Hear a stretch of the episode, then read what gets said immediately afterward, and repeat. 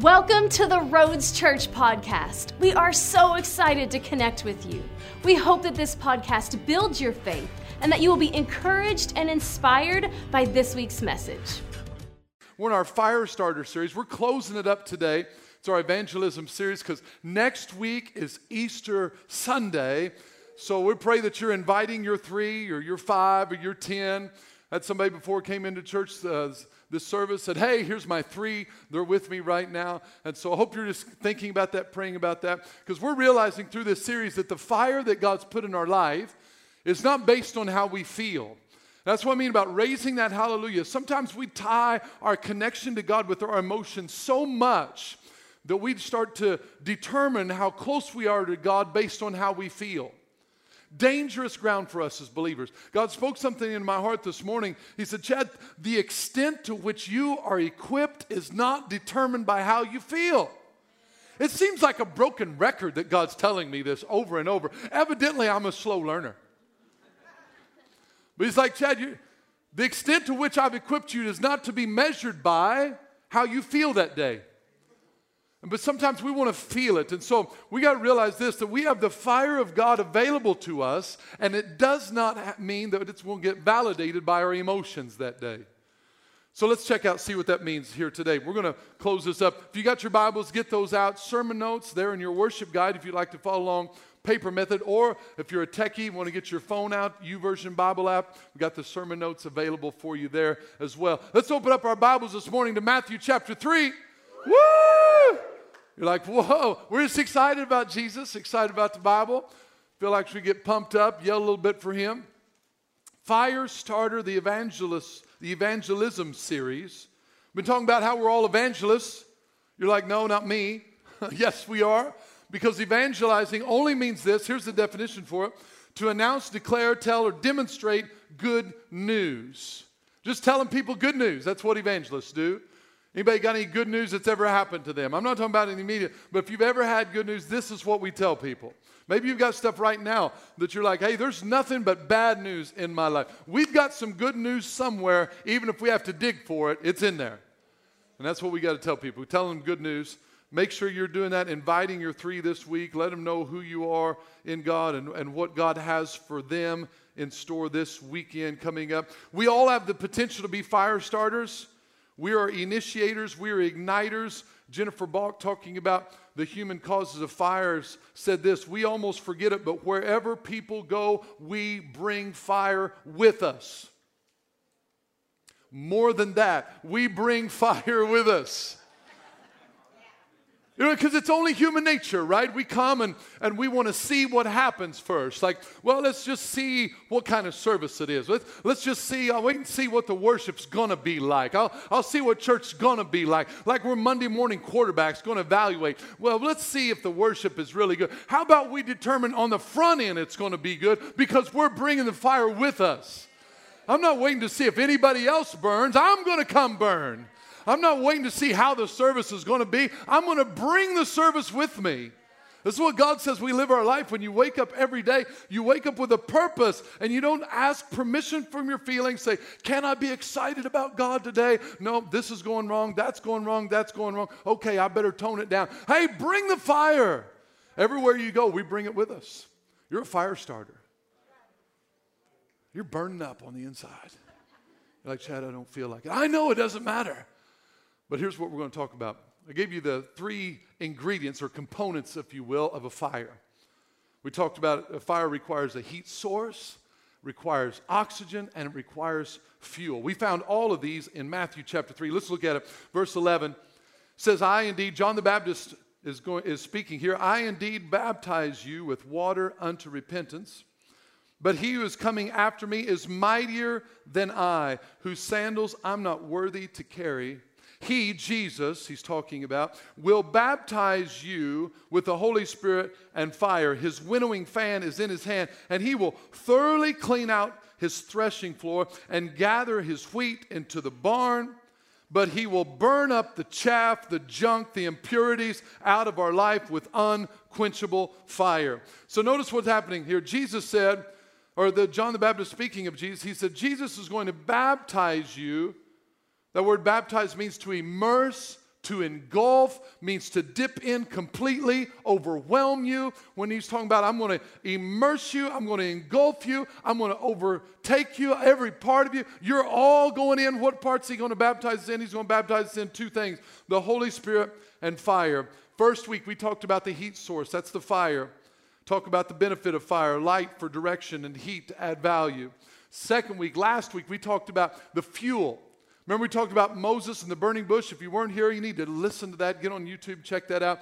We learned how God wants us to be the bush, to allow God's fire to burn in our life so that other people will turn aside and look and see what God is doing in your life.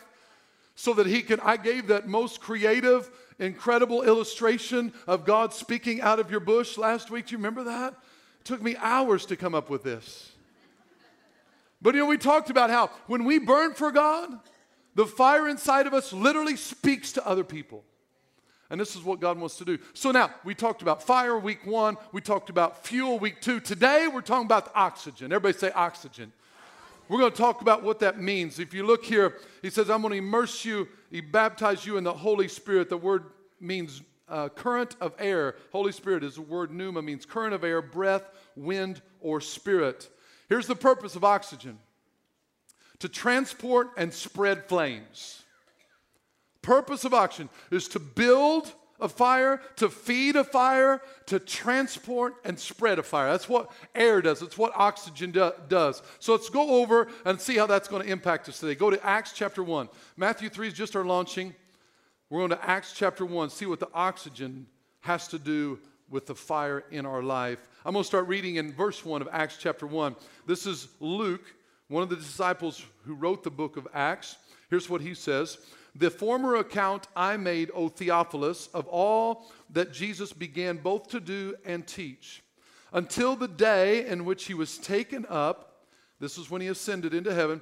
After, through the Holy Spirit, he had given commandments to the apostles whom he had chosen to whom he also presented himself alive after his suffering by many infallible proofs, just translating, make sure you understand. Jesus is just saying that he appeared to the disciples. You know, this is Passion Week. Today's Palm Sunday. Next week is Easter. And so we're going to celebrate this time, the season of Jesus' walk on the earth. That after Jesus rose from the dead, he appeared to the disciples many times. It says he provided many infallible proofs or, or unmistakable proofs, letting them know. And it says, being seen by them during 40 days you might want to make note of that. 40 days and speaking of the things pertaining to the kingdom of God. So after Jesus was resurrected from the dead, the Bible says in another place that he appeared to over 500 people after he was resurrected over a 40 day period. So Jesus died on the cross, rose from the dead, and then appeared alive to his disciples and others, over 500 people, over a 40 day period.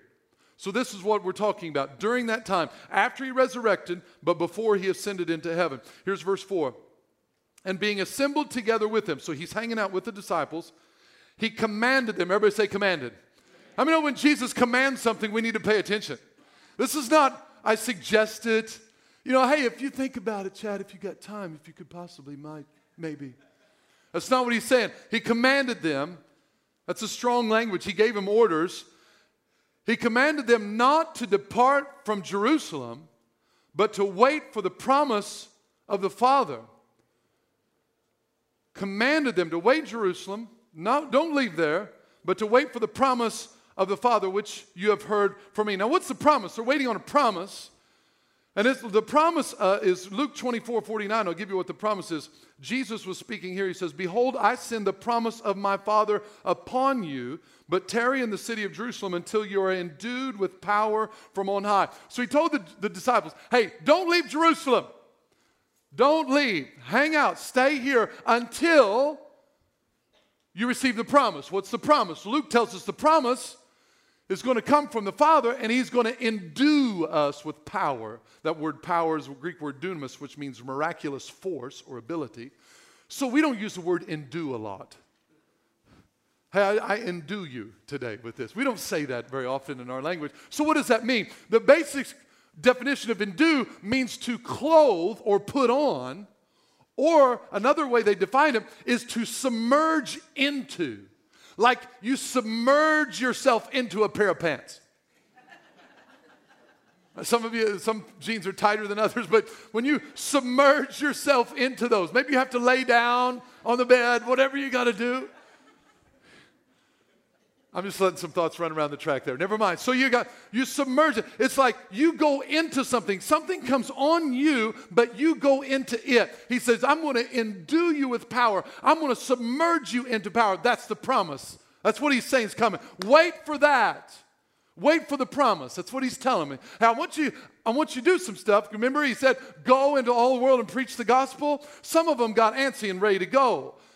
But, but he said, I want you to wait. I want you to wait. Now, here's what that word wait means there in verse 4 wait for the promise. He says it means to stay around, to endure, to remain in a place or state with expectancy. With expectancy concerning a future event. Have you ever, any of you ever waited for someone and you didn't know whether they're going to show? Anybody ever been stood up before? It's not a great feeling, is it? Like, hey, thought you were going to be there. Have you ever waited for your spouse or your parents or a friend to pick you up? Anybody ever forgot to pick their kids up? I've heard about it happening.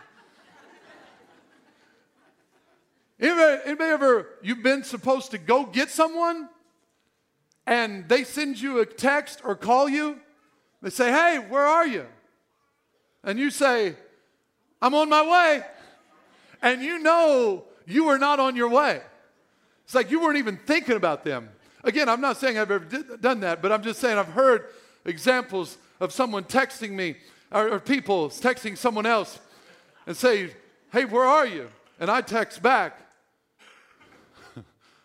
OMY or OMW. Yeah, that's how you spell it. OMW. I'm on my way on my way. I'm on my way. And so I'm literally just leaving. So this wait is waiting with expectancy, not waiting like they're probably not showing.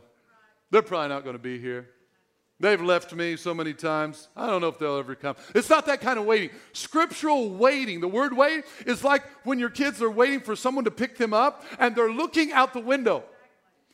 They're, they're, they're, constantly looking. Uh, some of my kids, they'll, they'll stand at the front window, pull the curtains apart, and they'll just look, just waiting for them. They're waiting with expectancy.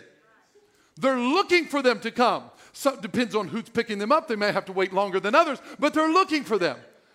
They're expecting. This is what we said. I want you to wait for the promise of the Father. I want you to be expecting me. This is the way we've got to wait for God to work in our life. We got to wait expectantly. We got to wait knowing He's going to do something. You're like, when, God? When are you going to? Just wait. He's going to do it. He's coming. He's going to show up. He's going to do what He said He's going to do. Just wait expectantly. Keep your head looking out the window. So He tells them, wait for the promise of the Father. So what are they waiting for? Look at verse 5. For John truly baptized with water, but you shall be baptized with the Holy Spirit not many days from now. So we're going to be baptized with the Holy Spirit. So this sounds familiar, doesn't it? Sounds like what John the Baptist said in Matthew chapter 3. So John says that Jesus is going to baptize you with the Holy Spirit. Now Jesus says you're going to be baptized with the Holy Spirit not many days from now. I see a pattern. They said you're going to be baptized with the Holy Spirit. So verse 6, therefore, when they had come together, they asked him, saying, Lord, will you at this time restore the kingdom of Israel? Kingdom to Israel? And he said to them, It's not for you to know times and seasons which the Father's put in His own authority. One of my least favorite scriptures in the Bible. You ever felt like that? God's answer to you is, it's not for you to know. It's like, God, I would like to know the times and seasons of when you're going to come through for me. So, Chad, it's not for you to know. Just keep looking for me out the window. Look, it says, verse 8, but you shall receive power when the Holy Spirit has come upon you. You shall receive what? With the rest of you. You shall receive what? Power. You shall receive power. This is the same word, that force or miraculous power. When the Holy Spirit has come upon you, same thing, engulfs you, clothes you, comes upon you, and you shall be witnesses to me. Now, notice what he says you're going to have power to be witnesses. Now, what does it mean to be a witness? Here's what a witness literally is it's one who can testify the truth of what someone has seen, heard, or known. Just it's, it's telling what you see, heard, know. So, what are we supposed to witness to? He says, I'm going to give you power to be witnesses, but what are we supposed to witness about? We're supposed to witness about what we've seen, heard, and known. So I don't know what you've seen, heard, or known, but sometimes we get discouraged that we don't know enough to tell people about God. But God's not asking you to tell people about things you don't know. He's asking you to tell them what you do know. He's not. Sometimes we'll disqualify. Well, I don't. I just don't know enough. We may not know everything, but we know something. He's saying, witness about what you know. What have you seen God do in your life? What have you heard God do in your life? What do you know God's done in your life? Here's the way I try to encourage myself is sometimes I have circumstances in my life and it goes into one of two piles. It goes in a pile of what I know and understand and there's a pile over here of what I don't understand. And so when something happens and I don't understand, I put it over here in this pile of what I don't understand. I'm curious about I'm, I'm, I'm, I'm it's mystery to me. I'm not sure why it didn't happen. I'm not sure why it did happen. It goes in this pile. And then when I get discouraged, I can't allow the mystery pile take away from what I know in this pile. I know this is what God's doing. I know I've seen this time and time again. I've heard God do this before. I've seen this happen before. So, God, I'm going to take this mystery pile and give it to you and trust you in it. And I'm going to hold on to what I know instead of what I don't know. Sometimes we lean on what we don't know and we get discouraged because of what we don't know. It's okay to have a pile of don't knows, but don't get connected to it. I give it to God. It's what I call my cares pile. My first Peter 5 7, I cast all my cares onto you because you care for me. I'm going to cast these mystery piles onto you, God, and I'm going to cling to what I know about you. That when I'm discouraged, when I'm sad, when I don't know when he's going to come through, I don't know when it's going to happen. Here's what I know. Well, what about this? I don't know. What about that? I don't know. But what do you do know? Well, here's what I know. That's what we got to have. Got to have those. And this is what he's telling you. You got to hang on about what you know. I'm going to ask you just to tell what you know about. If anybody, anybody ever been to Niagara Falls? Anybody here? I've never been to Niagara Falls. See, you can testify about Niagara Falls. You can talk about what you've seen, heard, and know. I can't do that. I've never been there. God's not going to ask you to test about, testify about something that you don't know. This is why we can grow in what we've seen, heard, and know that God can do in our life. This is why we got to keep growing. Don't get satisfied in your level of experience with God. Keep pressing for more. He wants to show you more. He wants you to see more. He wants you to hear more. He wants you to know more. Why? Because then you'll be able to testify about more. If somebody wants to know about Niagara Falls, I got to call you. Uh, they can tell you, I don't know anything about it. But if I will go, then next time somebody wants to talk about Niagara Falls, says, hey, I know something about that place. I've been there. That's what God's asking for us to do in our life. You say when somebody needs something, when they get, bring something, a life experience across your path, you say, hey, I know something about that. I've seen that happen in my life. I've heard about that. God's done for me in my life. So this is why we be able to testify about what we've seen, heard, and know. Now, who do we do it to? He tells us here. He says, I want you to be a witness to me in Jerusalem and Judea. What does that represent? That's just their fellow people right around there, your family and friends, people close to you. Want to be a witness in Samaria. Samaria was a neighboring country. So you'd be a, a, witness to the people around you, your neighbors, and also to the end of the earth. That means wherever we come in contact. I brought up a map to give you an idea of what geographically we're talking about. Jerusalem, Judea, may be hard for you to see back there in the back, but the Jerusalem and Judea, right there is your neighborhood. These are fellow Jews. This is where the Jews were. Samaria represents, represents people that kind of compromised. These were their neighbors, country next to them. These people that worshiped God and worshiped other gods. So there's kind of a mixed group. And then you've got the ends of the earth. So God's saying, here's who I want you to witness to. I want you to witness to those close to you that think like you, talk like you, act like you. I want you to witness to them, but I also want you to go people that don't think like you, don't act like you, don't talk like you. I want you to witness to them, and then I want you to be able to go wherever you are. I want that fire of God to shine brightly for the world to see. Your power to be witnesses wherever you go. So now look what happens.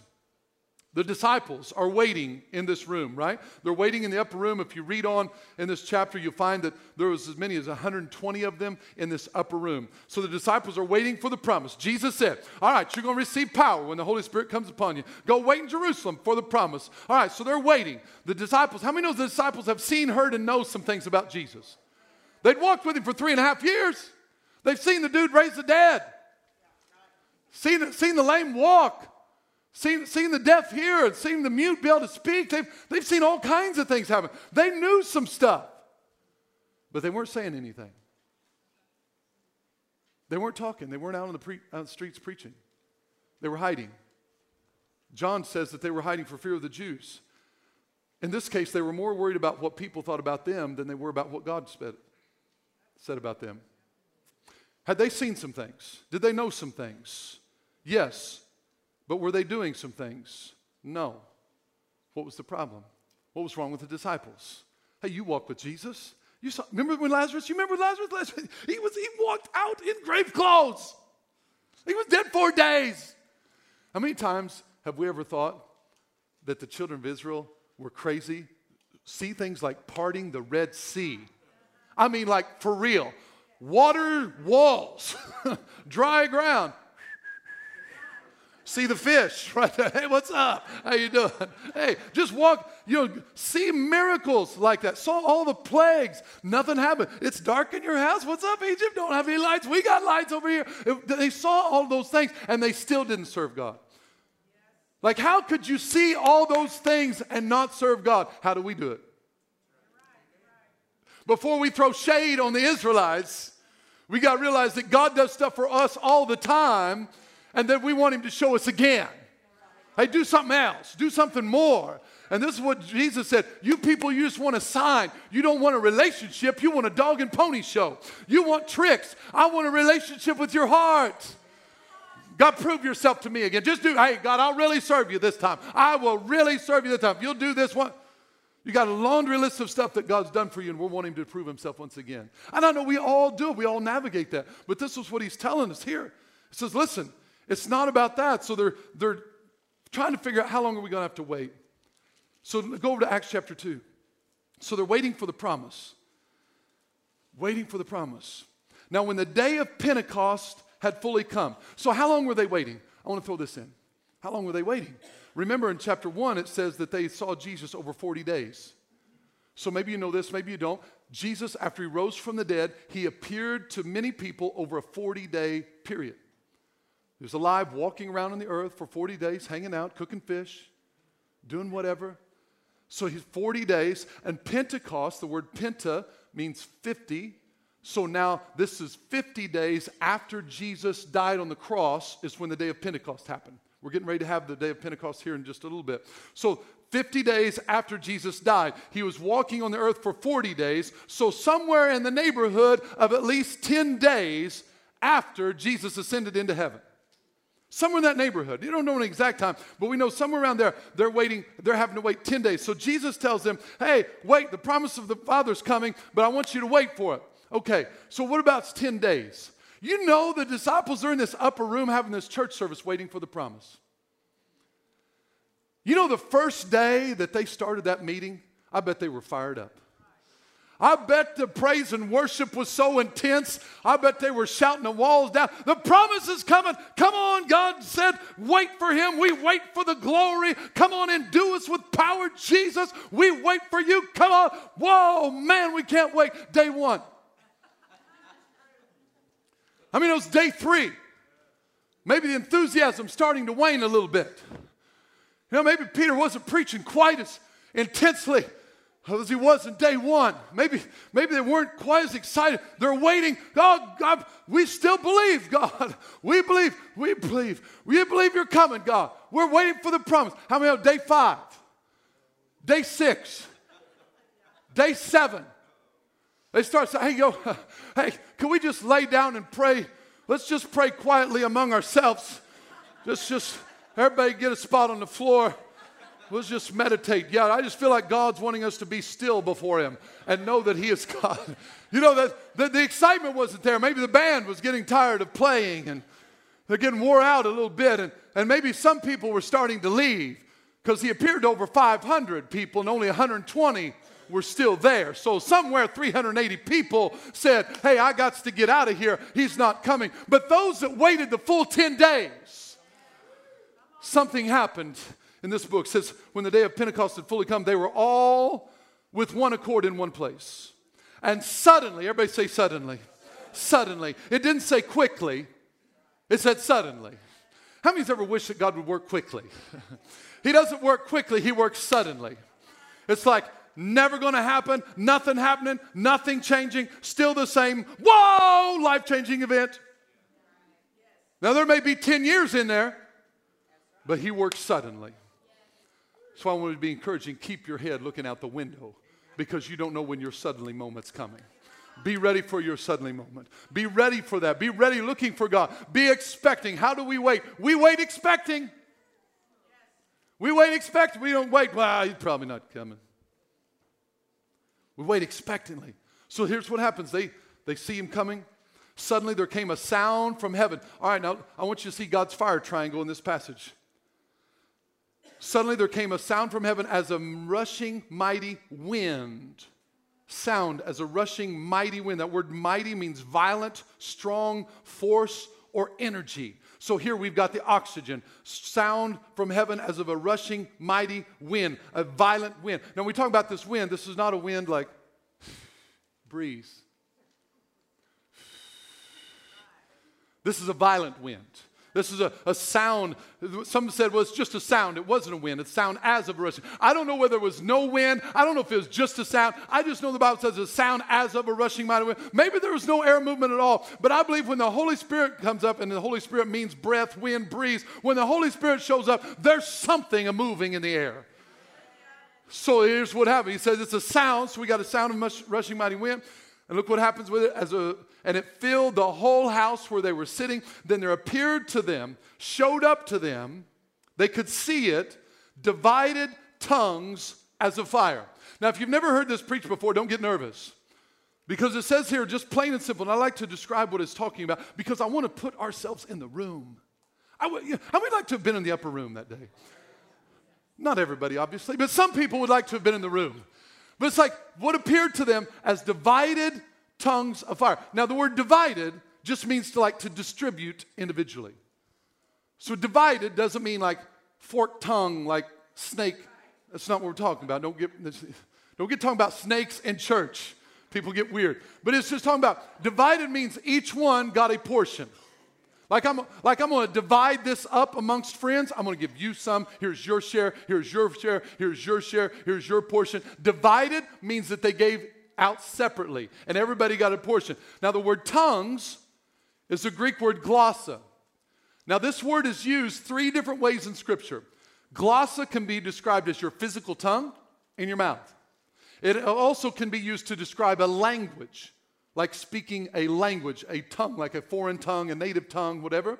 And also, the third way, can be used to describe the tongues of fire, like literally a flame of fire, like we say the flames were licking up. Of, uh, the part of a flame is called like a tongue. And it's amazing that all three of these ways are used in this one passage because we have the flames of fire present, we have people speaking in another tongue, and it's actually touching their tongues.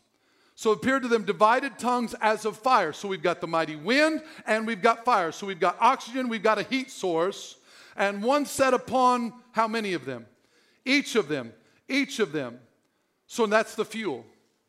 So the Holy Spirit came and set upon each of them. Now here's the way I like to picture it that the flame of fire that says divided tongues or flames as of fire set upon each of them, upon them, came upon each of them. Here's how I imagine. I don't know that this is the way it went. I just like to try and figure it out myself. Here's why I believe the fire of God. Remember, it said it appeared to them so they could see it.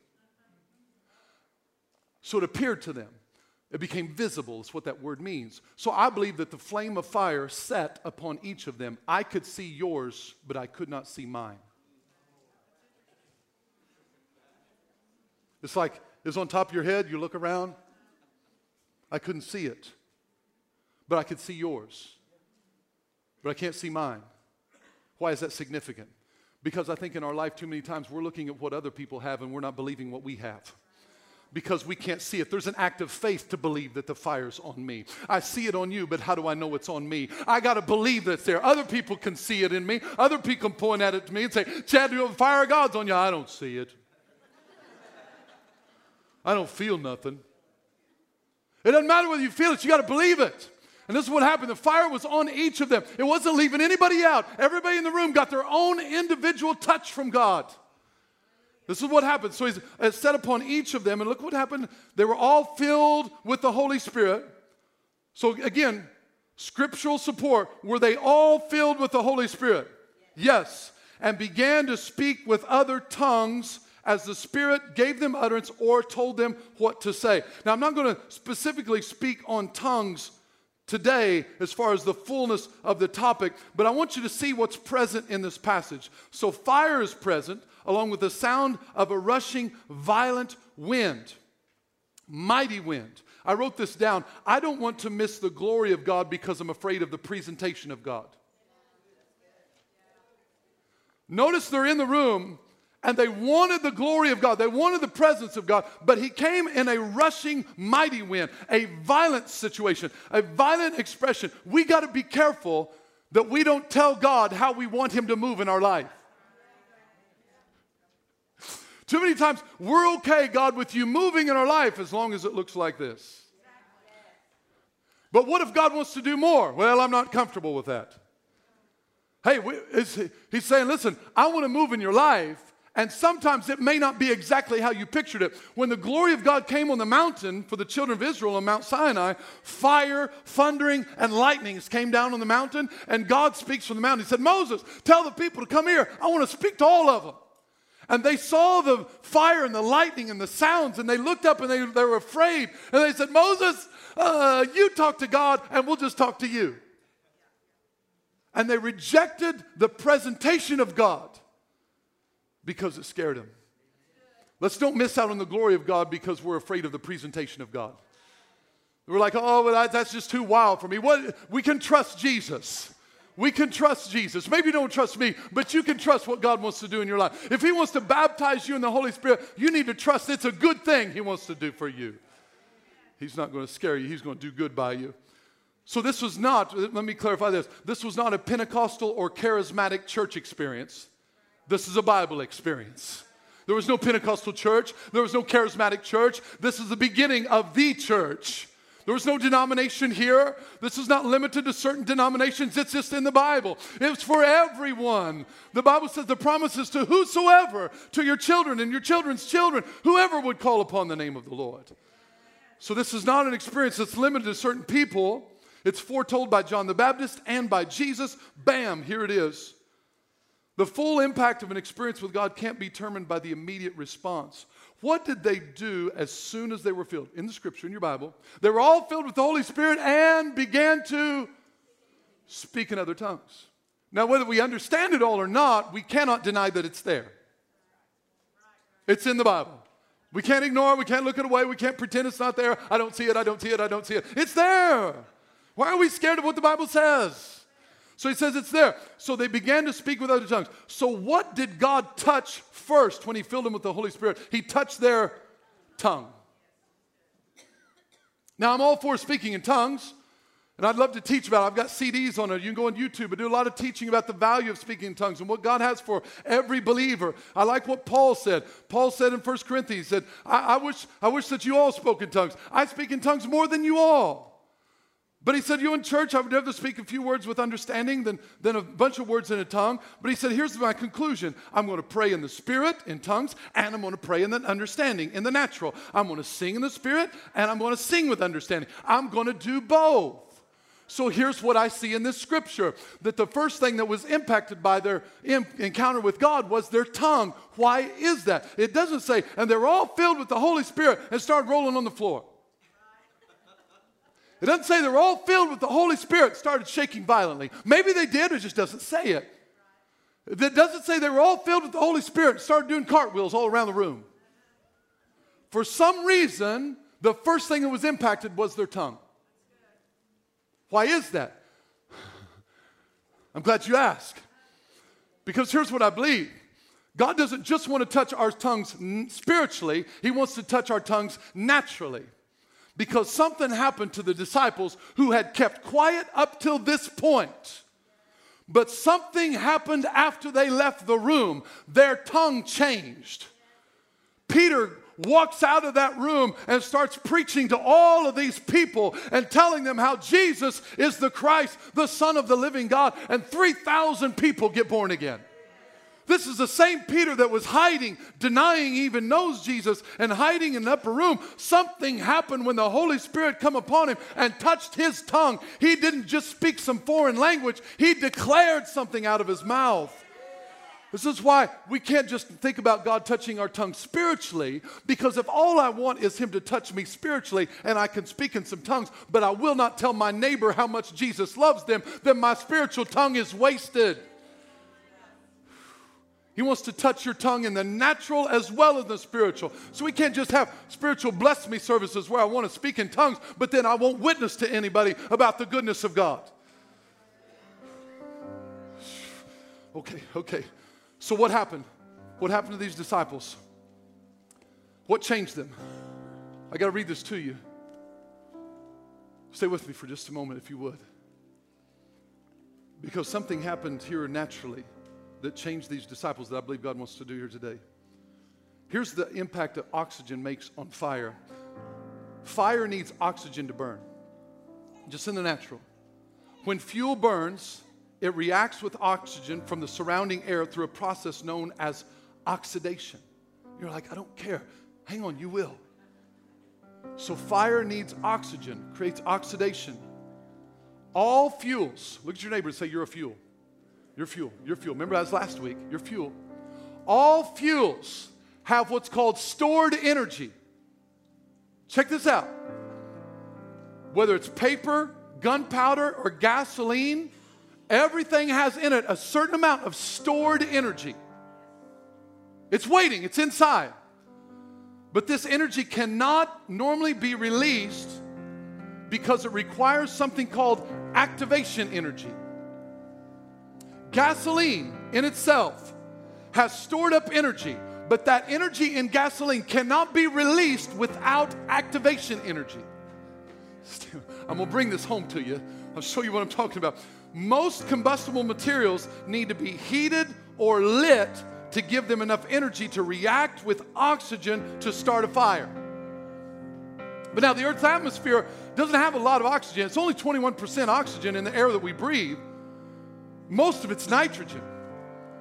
But if you will increase the percentage of oxygen, then it will burn with more intensity. This is why, if you have pure oxygen, some of you have been around breathing tanks, they have that flammable sticker on them. That if you're around pure oxygen, it's highly flammable, even to the form of combustible.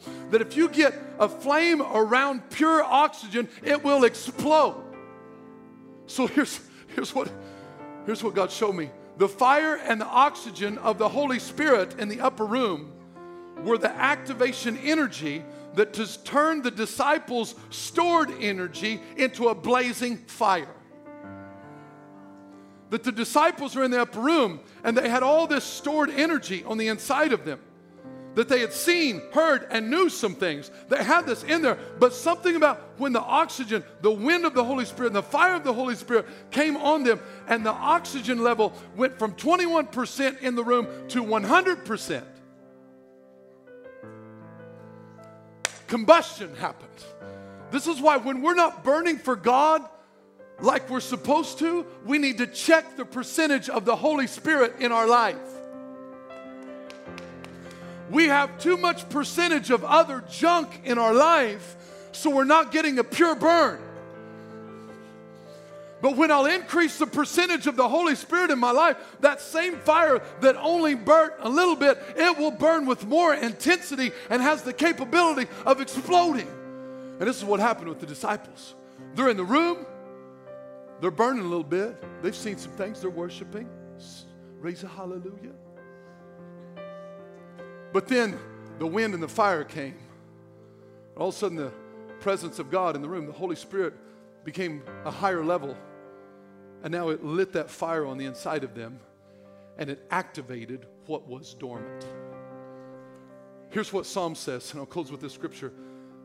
This is the psalmist writes in the Passion Translation You make your messengers into winds of the Spirit, and your ministers become flames of fire flames of fire. Sometimes we, we realize we got flames of fire on the inside of us and we don't know how to let them out. Your friends need it, your family needs it, your coworkers need it. We got to let it out. You got to tell them, let the Holy Spirit touch your mouth.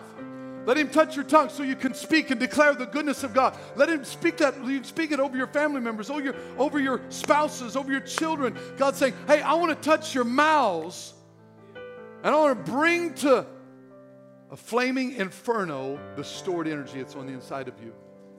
Thank you for listening to this week's message. If you enjoyed this podcast and would like to give, please visit us at theroads.church. To stay connected, follow us on Facebook and Instagram. You can also subscribe to our YouTube channel to watch our latest sermons.